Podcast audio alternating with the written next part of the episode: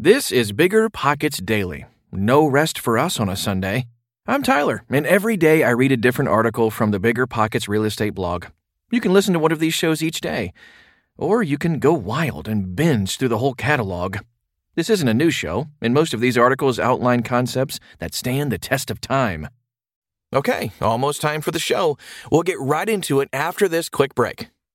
This show is sponsored by Airbnb. Did you know that a long time ago, before I ever started my real estate business, I turned one of my first primary residences into an Airbnb? And that's the extra income that I needed from Airbnb that gave me the confidence to go out and work for myself and eventually quit my nine to five job. And now I have dozens of Airbnbs all over the country. I've even partnered up with the old David Greene on a recent property in Scottsdale to take our portfolio to the next level. And of course, we host it on Airbnb. But you don't need to be a full time real estate investor to start on Airbnb. As a matter of fact, I was self managing 10 properties while working my nine to five job, so I know anybody can do it. Think about it this way you're looking for extra income and going on a vacation. Wouldn't it be great to rent out your space and let your property pay for itself while you're gone? I did this one time. I pitched my wife and my roommate, because we were house hacking, on the idea of renting out our home, and it paid for all of our expenses on a trip to Mexico City. So go and give it a try. It might just change your life, just like it did mine. And I really do mean that. Your home might be worth more than you think.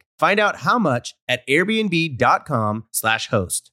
Managing your finances used to be a pain. It was either useless apps or overcomplicated spreadsheets. Ugh. But now, with Monarch Money, managing your money is easier than ever. Monarch is the top rated all in one personal finance app. It gives you a comprehensive view of all your accounts, investments, transactions, and more. Create custom budgets, track progress toward financial goals, and collaborate with your partner. And now get an extended 30-day free trial when you go to monarchmoney.com slash bigger. Unlike other personal finance apps, Monarch's simple, intuitive design makes it easy to set up, customize, and use. You can even collaborate with your partner, family, or financial advisor at no extra cost to get a joint view of all your finances. Customize your dashboard, notifications, and budgets with the tap. After trying out Monarch for myself, I understand why it's the top rated personal finance app. And right now, listeners of this show right here will get an extended 30 day free trial when you go to monarchmoney.com slash bigger.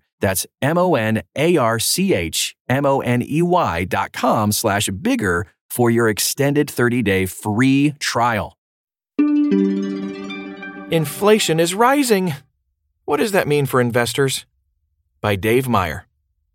On April 11th, Federal Reserve Chairman Jerome Powell appeared on 60 Minutes, where he stated that it's highly unlikely that the Federal Reserve, often called the Fed, will raise interest rates this year.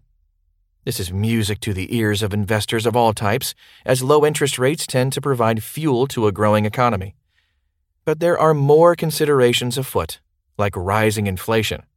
How do these concerns affect investors? Should you adjust your strategy? Here's what you need to know Mortgage rates may stabilize. The Fed's target interest rate, which is what Powell is referring to here, is an important indicator for mortgage prices, particularly adjustable rate mortgages, ARMs, and HELOCs, home equity lines of credit, which are often tied to this rate. Who else likes low interest rates? Businesses, stock investors, and pretty much everyone else. Who doesn't like cheap money?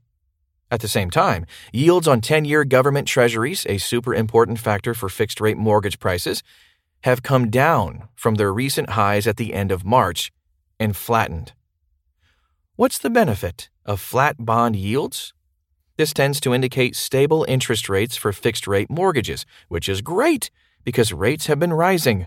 So, mortgage rates might flatten out, unless, of course, some crazy news about inflation drops, which is exactly what happened.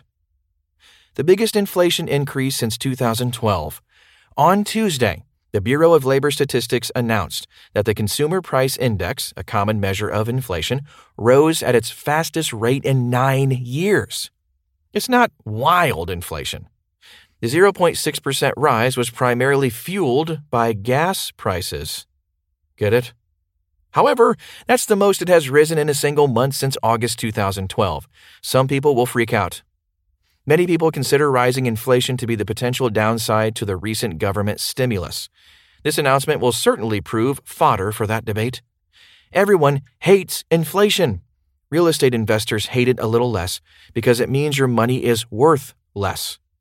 Hopefully, no more news drops before I finish talking. What this means for real estate investors. Overall, the economic outlook looks strong, which is wonderful. In fact, the International Monetary Fund recently projected 6.4 GDP growth for the U.S. in 2021, which hasn't happened since before I was born. All the way back in the ancient 80s, when the internet didn't exist and parachute pants were. still are? Cool. So, things are looking good for 2021. Powell's appearance on 60 Minutes will only help things. It was basically a signal to all Americans, particularly investors, that the Fed's cheap money store will be open 24 7 for the foreseeable future. This should keep interest rates on ARMs and HELOCs very low. It also allows businesses to borrow, invest, hire, and do all the great things that fuel long term economic growth. That's a good sign for appreciation and rent growth. The recent inflation news is the only wrench.